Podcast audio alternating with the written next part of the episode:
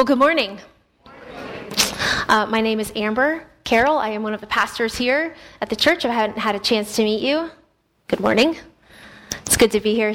Um, for those of you who've been with us over the last several weeks, we've been in a message series entitled Trending, and we are choosing what counts over what is catchy. And we've explored um, how to trend humility instead of pride, how to trend, um, oh gosh, uh, what else did we what else did we talk about honesty over lying um, we talked about selfishness about being available about blessing and today we're going to talk about anger and what's interesting when we talk about the different character traits in our lives, it's really easy for us to compartmentalize people, right? We have a tendency to say there are two kinds of people in this world.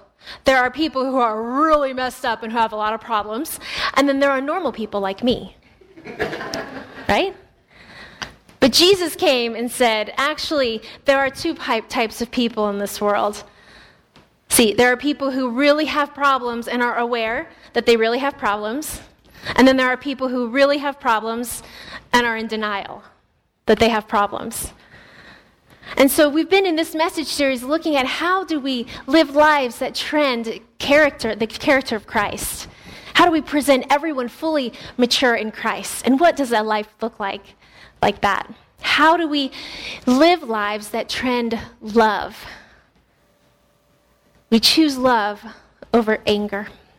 And so Jesus addresses anger, and we're going to jump right into that um, this morning. We're going to look at the Sermon on the Mount, and that's in Matthew 5, verses 21 through 26, when he talks about anger. If you brought your Bibles, you can read along, or you can follow along on the screen, and we'll have it up there. But let's just go ahead and read that for a minute before we get as we get started. Jesus is talking. He says, um, You've heard that it was said to the people long ago, You shall not murder, and anyone who murders will be subject to judgment. But I tell you, anyone who is angry with a brother or sister will be subject to judgment. Again, anyone who says to a brother or sister, Raca, is answerable to the court. And anyone who says, You fool, will be in danger of the fire of hell. Therefore, if you are offering your gift at the altar, and there remember that your brother or sister has something against you, leave your gift there in front of the altar. First, go and be reconciled to them, then come and offer your gift. Settle matters quickly with your adversary who is taking you to court.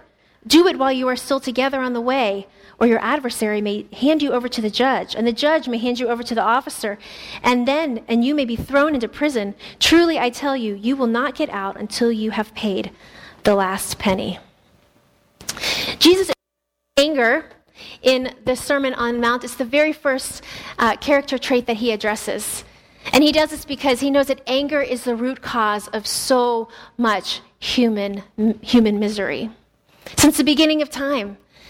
And he's, he's saying here, you've heard it was said, you shall not murder. He's talking to this group of people, the Pharisees, the religious right, the people coming, they're following Jesus to learn about him. And he says, You know the laws. You, they, they did their best to follow the laws. They loved checklists. And they were very, very legalistic about how they viewed their faith. And so Jesus says, um, You've heard it said, okay, you got this. I'm going to take it a step further because what Jesus says is he takes it from an external behavior that you could measure and he goes right to the heart. And that's what Jesus is concerned about here. He's concerned about our hearts. See, anger is a human emotion given to us by God. So why would Jesus say don't be angry if we're if it's an emotion that we are given by God? See, the purpose of anger is to alert us that something is wrong and then give us the energy um, to propel us into action to correct what's, what's happened. Anger's intent was to seek justice. And the problem with us wanting to seek justice from our anger is that we have too much baggage. We are carrying with us pride and ego and hurt. And so often our anger quickly turns to, from, from anger to the de- desire to inflict harm on the person or the thing that has made me angry. And see, the reason that we get angry in the first place is because someone or something has gotten in the way of my will. Something has gotten in the way of what I have planned to happen. Um, I want control. I have expectations of how things are supposed to go or of how this world is supposed to be. And when things get in the way of that, it makes me angry. See, there are two types of anger. There's the visceral anger, which is the thing that hits us immediately. You're at, you're at, uh, at um, breakfast, and the waiter spills the water on you, and you immediately, you're angry, right? A lot of us don't have control over the, that immediate anger response reaction. Now, you can become the kind of person who doesn't immediately respond with anger by practice, by living a life where you work hard to not uh, respond that way. But the second type of anger, I think, is the most common one, and that's what we call meditative anger. It's the one that grows over a period of time where you let it stew it's where you uh, replay the incident over and over, where you have those anger fantasies. Ah, I wish I would have said this. If I could replay it, I would say this, you know, and it kind of just goes and goes. And, and um, this is where, when we allow that, those thoughts to take residence in our heart and in our mind, um, that's when uh, it begins to spill out and it begins to ooze out of us. See, when our feelings turn into actions, that's when we get into real trouble. Um, so, so why is is it a problem? Because see, the thing is, to get angry is one thing, but but to move very quickly from anger into I now want to cause harm to the thing that is making me angry. So go with me here, okay? So um, you're you get up late for work or school you just you've slept in you've hit the alarm now you're in a hurry and you're rushing around and you burn the toast and you stub your toe on your bed and you're brushing your hair those of you who have hair and you're brushing your hair and then sorry let me and and you're you know you're rushing and your brush gets stuck in your hair and it gets tangled and you throw the brush on the ground. You're like you stupid brush! Because it's the brush's fault that you're late but you're angry at the brush right? We take it out on the brush. Not the brush's fault. Happy Gilmore was a movie that came out, if you remember this, and I love this scene. Um, Adam Sandler was a hockey player turned golfer, and he's yelling at the ball. He's like, Go in your home! Why won't you go in your home? He was so mad at the ball. None of you can relate to that, right? Getting mad at your game ever. I, I'm not, uh, I'm not knocking on you, babe. Love you. I was, um, I was thinking about oh, trying to find a good viral video. Is there something that's been trending on the internet of someone who has displayed this kind of anger at an inanimate object that really is not the cause of your anger? And I found a video that many of you might have seen before, but actually was probably the first video to ever go viral. Um, and it was, it's called Bad Day, and it's about a guy who's really mad at his computer. So let's watch that.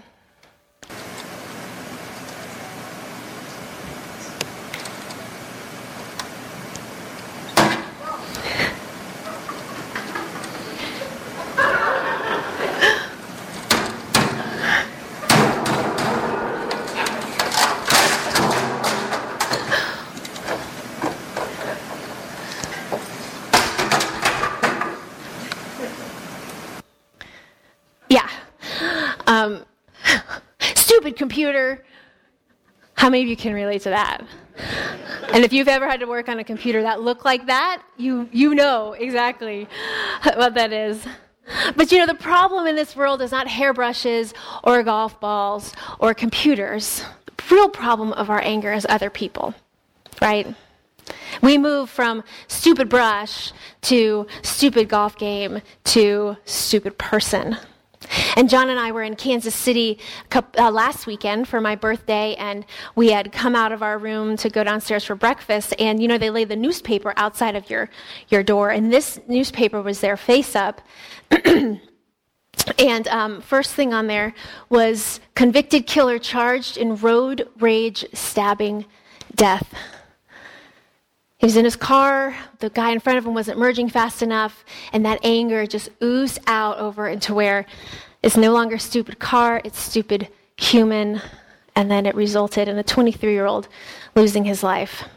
See, the stupid person got in my way, and I let my anger get the best of me. Jesus says we are supposed to love our enemies. We're supposed to bless those who persecute us. With Jesus, it is never okay to not love somebody. We know this. He talks about this. It is never okay to cease the will, cease to will the good of somebody. So he, he, to, he points to us in Matthew, and, and we're going to go back to that in a second. He said, right now, he says, You've heard it said, You've heard that it was said to the people long ago, You shall not murder, and anyone who murders will be subject to judgment. But I tell you, anyone who is angry with a brother or sister will be subject to judgment. So I want to take a minute here, and he uses anger and murder in the same sentence. And we might be thinking, why does he do that? Because there are two very different things. And murder is an action that was taken out. Surely, Jesus isn't talking about all kinds of anger. I mean, Anger is God given emotion. I mean, how can we not be angry? And, and we, we tend to try all sorts of ways to kind of explain our way out of this teaching of Jesus. Um, but pay attention here. See, some people will say, oh, but Jesus was just talking about unjustified anger, that justified anger is okay. Ah, that's not what Jesus says. He says anger. He says anger here. Some of the footnotes in your Bibles will say, I'm angry without cause, but it's a footnote. It is not Jesus' words. So we look at what Jesus said here. Unjustified anger is not okay, but righteous anger, righteous indignation is okay. Some people will look at that and say, This is impossible. What Jesus is talking about is just not possible for us to not be angry. I mean, so, so maybe all I'm supposed to do is learn the right things about Jesus, learn the right doctrine, and that'll get me into heaven. And I don't really ever have to actually obey anything Jesus said, but I just learn enough knowledge. That's not what Jesus said. Actually, Jesus said, anyone who is angry with a brother or sister will be subject to judgment. I want us to look at that for one, one quick second. Anyone who is angry. Now, he doesn't say don't get angry, right? Because I think, because he knows we're going to get angry. We're going to get angry. But it's is angry. Don't be angry. Don't live in the anger. Right? Do you see the distinction here? Like it's it's the anger, but then it's what do we do with it, with that emotion? So Jesus is beautiful and wonderful, and he says, Do not be angry and then he gives us some illustrations on how to deal with it. What do we do with it? See, the danger with our anger is when we give into it, when we allow the anger fantasies to play over and over again and allow it to seep in into our lives.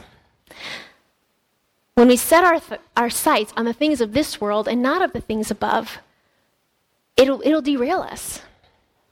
So we'll go back to this. He says, he says, again, anyone who says to a brother or sister, Raca, is answerable to the court. And anyone who says, you fool, will be in danger of the fire of hell. Now, I thought it was interesting. He said, again, but it was right after that first sentence. See, the first time he says it, he says, You've heard it said, don't murder. Um, I'm saying, don't be angry. And then the very next thing he says is, again, it's like it's like he's looking at he's looking at the crowd and he's saying, "Don't murder." They're like, "Yeah, I know, we got that." And he's like, "Don't be angry." And they're like, "Oh yeah, surely you're kidding, right?" And then he's like, "No, no, no. Again, um, you can't even say raca or you fool. I'm, I'm talking about your words are so damaging. Even speaking those angry words are liable. You're liable to judgment." Now, people in this room Many of us might think, well, I don't yell or scream, I don't use bad words, or um, I don't curse, so therefore I don't have an anger problem. And I would say, oh, you probably do. Because anger displays itself in many different ways passive aggressiveness, silence, withdrawal, avoidance, yelling, anger, eye roll. See, there's this whole spectrum of anger. You know, you know, I know you probably know people in your life who are um, just get frustrated really easily. Well, I would say frustration easily is on this continuum of, of anger. What someone might see as frustration in one person, I would see as anger, and then another person might see as rage. It's all where we are at on, in, our, in our own worldview and how we see things. But no matter how we display our anger, or no matter how it oozes out of us, Jesus calls us to something higher, something better. And he knows it's an emotion that we need to learn how to deal with, with something we have to learn how to get control over, or it will take control over us. So he says, Don't be angry, but then he gives us some ways how we can live in the kingdom of God and deal with this anger. So he says, Number one, he says, reconcile broken relationships. So it says, Therefore, if you are offering your gift at the altar and there remember that your brother or sister has something against you, leave your gift there in front of the altar. First, go and be reconciled to them. Then come and offer your gift. It says, make reconciling a broken relationship a higher priority than doing a religious activity. Relationships over religious rightness. For his audience, then, it was a huge deal because they were all about showing up. That checklist, see what I can do, look at how holy I am. And he's saying, Are your relationships okay? Is there anything you need to go make right? He says, Work on that. So he's saying we're supposed to love each other, work at it, then bring our gifts to the altar which takes practice. It takes dying to yourself, dying to your ego, um, your right to be, your need to be right, your pride. Reconciliation is what Jesus wants for his people, and he tells us that over and over again. Now, this is a very tricky thing sometimes for us to enter into. Uh, oftentimes, it takes years for reconciliation to happen. The truth is, we might not even experience reconciliation on this side of eternity. There might be people in your life right now where you're thinking, I don't know if I will ever be able to reconcile. And this, is not a rule. He's not saying, um, go, go make your relationships right before you can come to the altar. He's not saying that. He's saying, you have control over your heart, and maybe all that you can offer in this moment with this relationship is a willingness, a willing heart to God for reconciliation. Maybe the person's heart is hardened and there's nothing you can do, but you can control you. This is what Jesus is saying. See, the truth is, there is a lot of rationalization that goes around on why we don't need to go reconcile with people. You know, rationalizing, I don't need to go reconcile, it's not my fault that the fight occurred. I mean, it's not my responsibility. I don't have any angry feelings towards this person. I'm not mad. I don't wish them any ill will, so therefore I don't need to do anything about it. It's their problem, not mine. But here, if we look back at that, Jesus doesn't say, um, manage your own emotions in order to avoid anger. Avoidance is not loving. Love wills the good of the other person. A lot of us let ourselves off the hook for reconciliation, but love seeks reconciliation. You cannot control the other person, but you can control you. And it says if you notice someone has a problem with you, you go make it right. The onus is on us. Number two, he says, initiate kindness with your adversaries. So he says, settle matters quickly with your adversary who's taking you to court. Do it while you are still together on the way, or your adversary may hand you over to the judge. And the judge may throw, may hand you over to the officer, and you may be thrown into prison. Truly, I tell you, you will not get out until you've paid the last penny. So someone's treating you poorly. You're being taken to court. Whether fair or not, Jesus says, try to settle it on your own. And that takes a heart to seek to understand the other person, to seek to understand the person who's harmed you or hurt you. Is there a way to make friends with your enemy or the person who's caused you harm? What would it look like for you to seek to do what is best in that person? Maybe it is a legal battle. Maybe it's a troublesome ex spouse or a boss or a student or a parent, friend, a neighbor. Now, sometimes the best thing, the most loving thing for somebody is legal action. Sometimes that is the case. What, what, what kind of life would someone live? What would it look like for someone who makes it a priority to make friends with their enemies and to seek reconciliation?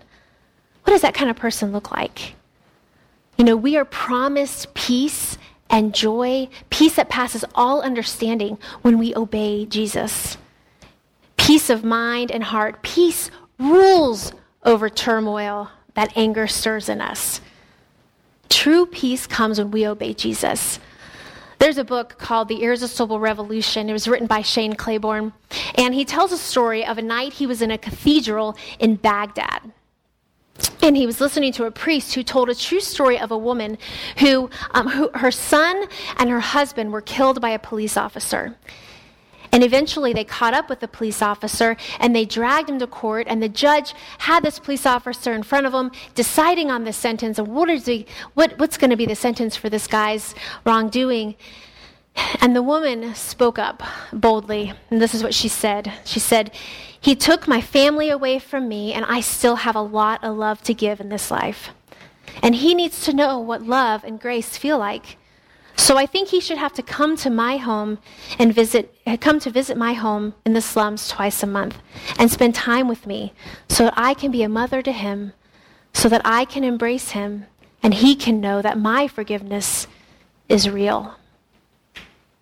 I heard that story when I read that the first time. I thought, wow, what? I don't think I could do that. That would be a really hard thing. You, but you know, that woman did not wake up one day and just decide to do that. This is someone who walked day in and day out with Jesus, who made choices to love people even when they weren't being lovey, love, lovely. It's that day in, day out, long obedience in the right direction to become the kind of people that Jesus has called us to be. And she is somebody who had every right to rationalize her way out of loving this person. But yet she chose love. And she chose to will the good of the man who took her son and her husband from her. Now, I know this is tricky. I mean, even as I'm saying this, I know some stories of your lives in this room where there are legal battles going on, or you're just coming out of one and you've experienced being taken advantage of. And, and um, again, sometimes the most loving thing we can do is, is pursue legal help. But this is an illustration. See, Jesus knows that Jesus knows what being dragged to court feels like. He knows what that does to us. He knows what happens when we don't forgive, or we don't seek reconciliation, or we don't just pray for those who are persecuting us. You know what happens? We suffer. When we don't learn how to seek the good of others, and, and to seek revenge and justice on our own, he knows what that does to our heart. And so he's saying, This is not what I want for you. I know what's best for you.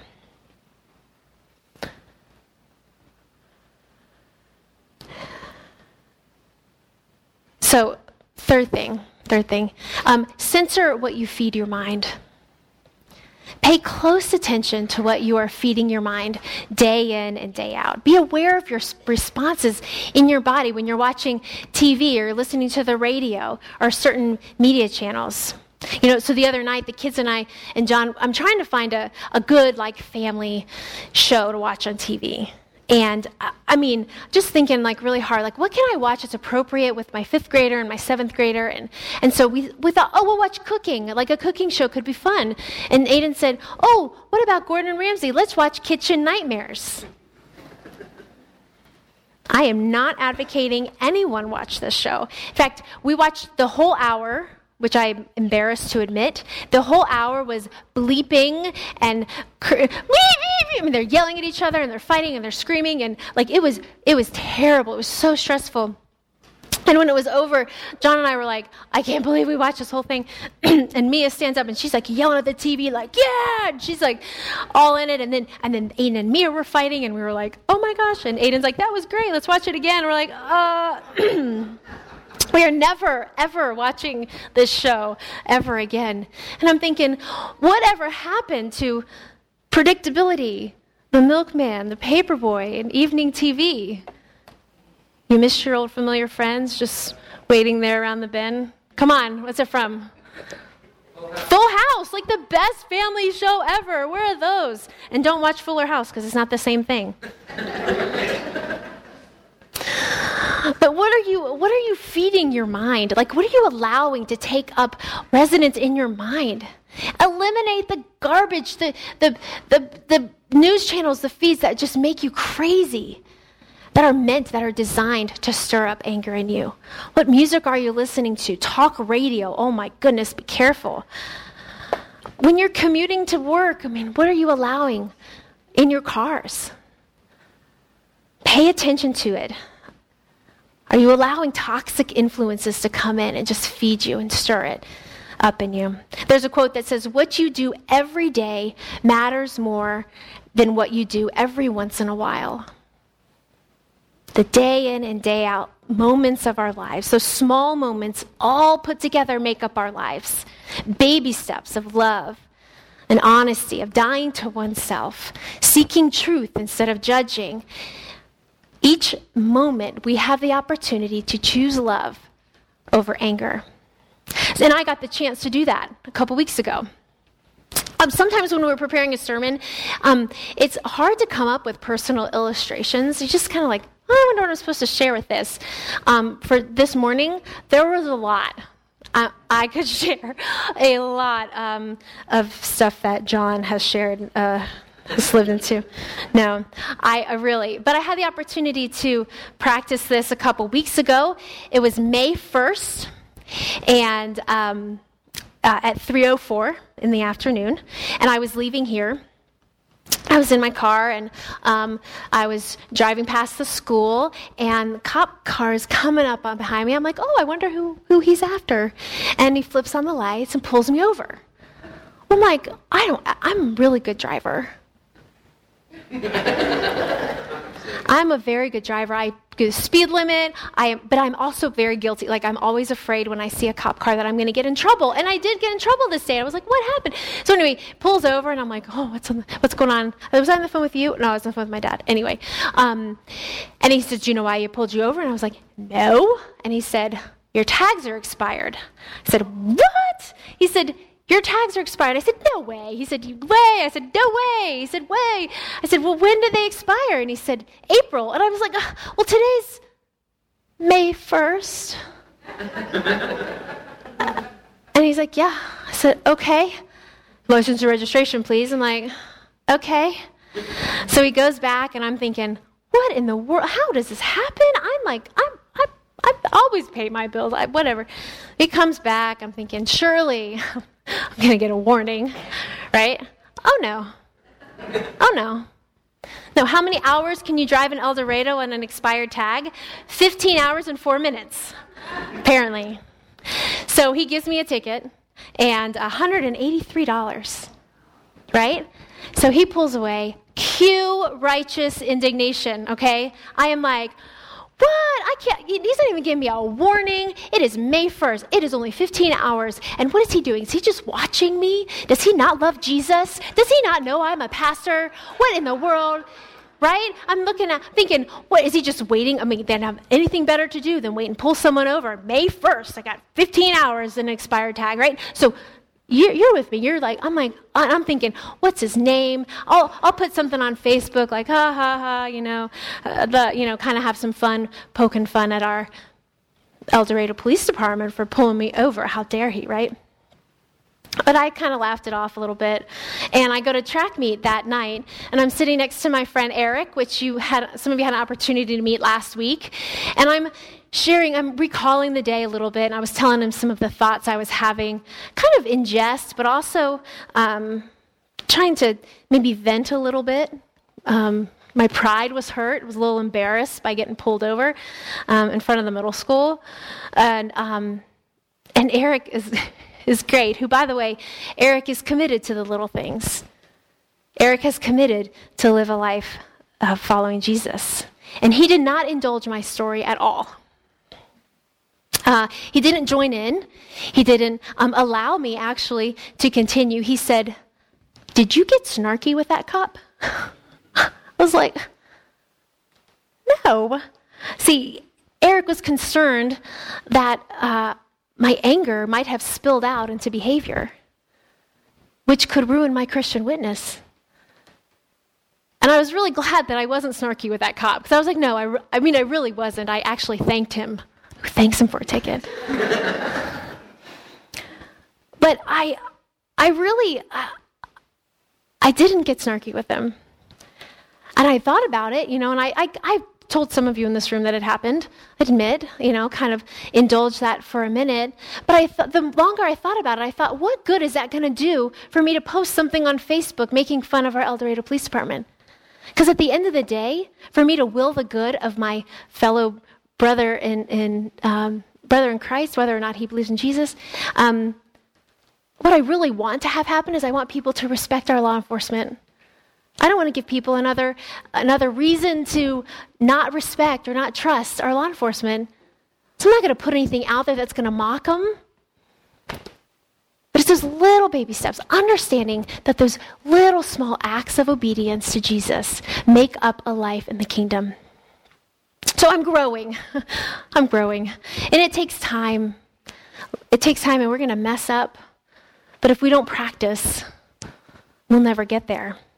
And that, it, that story might seem really insignificant. Even the smallest anger fantasies add up in the kingdom.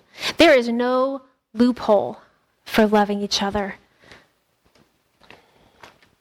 Whether it's an expired tag or brush or someone cutting you off in line or the cash register, a guy at I- IKEA who's really making you angry.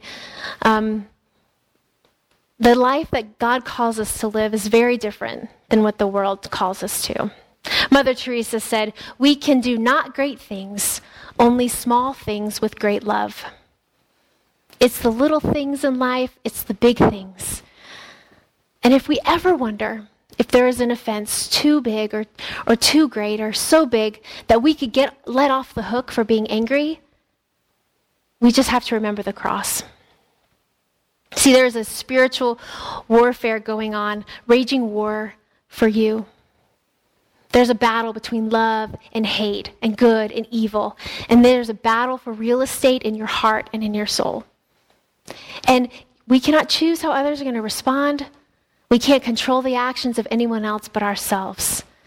Every moment is an opportunity for us to choose love, for us to choose the cross. And you know, we get a new day every day. And we have access to Jesus because what he did on that cross for us.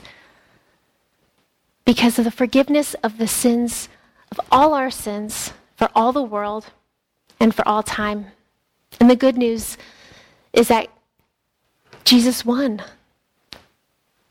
He already won. God's grace was poured out over all the sins of the world. No matter what the offense, we can seek reconciliation and forgiveness we can do that. Will we also offer it to others? Will we also give others the opportunity for the same grace extended to us? I'm actually going to ask our ushers to come forward this morning as we prepare for our morning offering, and we're going to collect our Connect cards as well. Um, but as they're, as they're coming forward and our music team's coming up, our offering time is, our, is a chance for us to worship. It's an act of worship. And I want to go back to this verse. And he said, Before you bring your gifts to the altar and you know that you have a brother or sister is angry with you, go and seek reconciliation. Now, I'm not asking you to get up and run out of here right now to go um, seek reconciliation, but there is something that you can do here right now, this morning, to make a step in that direction. Passage says, before we bring the gift, we, we lay the gift down, we reconcile, and then we come back. So this morning, as we pass our baskets, as we give our gifts to God, I'm going to ask you this Has anger gotten a hold of you? Is there something that you just can't let go of? And before the offering comes by, are you able to offer a willing heart to God? A willing heart that seeks reconciliation. A willing heart that says, There's a broken relationship, God, I don't know how to do it, but I'm just willing, whatever your will be done, your will, not mine. You can do that this morning. It can be the first step to freedom freedom from that anger. Is there an adversary that you are feeling nudged to offer up a kindness today, this week? Right now, you can ask God to show you what that would look like. Pray for guidance to show kindness, to show love. And finally, you can ask God to give you the eyes and the ears to see who or what you are allowing to speak into your life that is fueling your anger. And today you can choose grace upon grace upon grace. Let love trend over anger. And let's let the cross have the final word in it all. Let's pray. Oh God, we come to you this morning.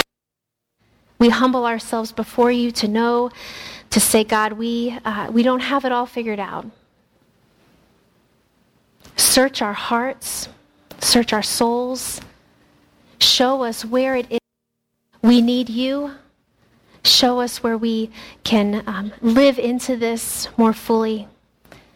And as we give of our offering this morning, God, we give it to you uh, in trust and in surrender that um, you've got this, that you love us more than we could ever know, that you love our enemies more than we could ever know. God, we love you. We honor you and we worship you today. In the name of Jesus we pray. Amen.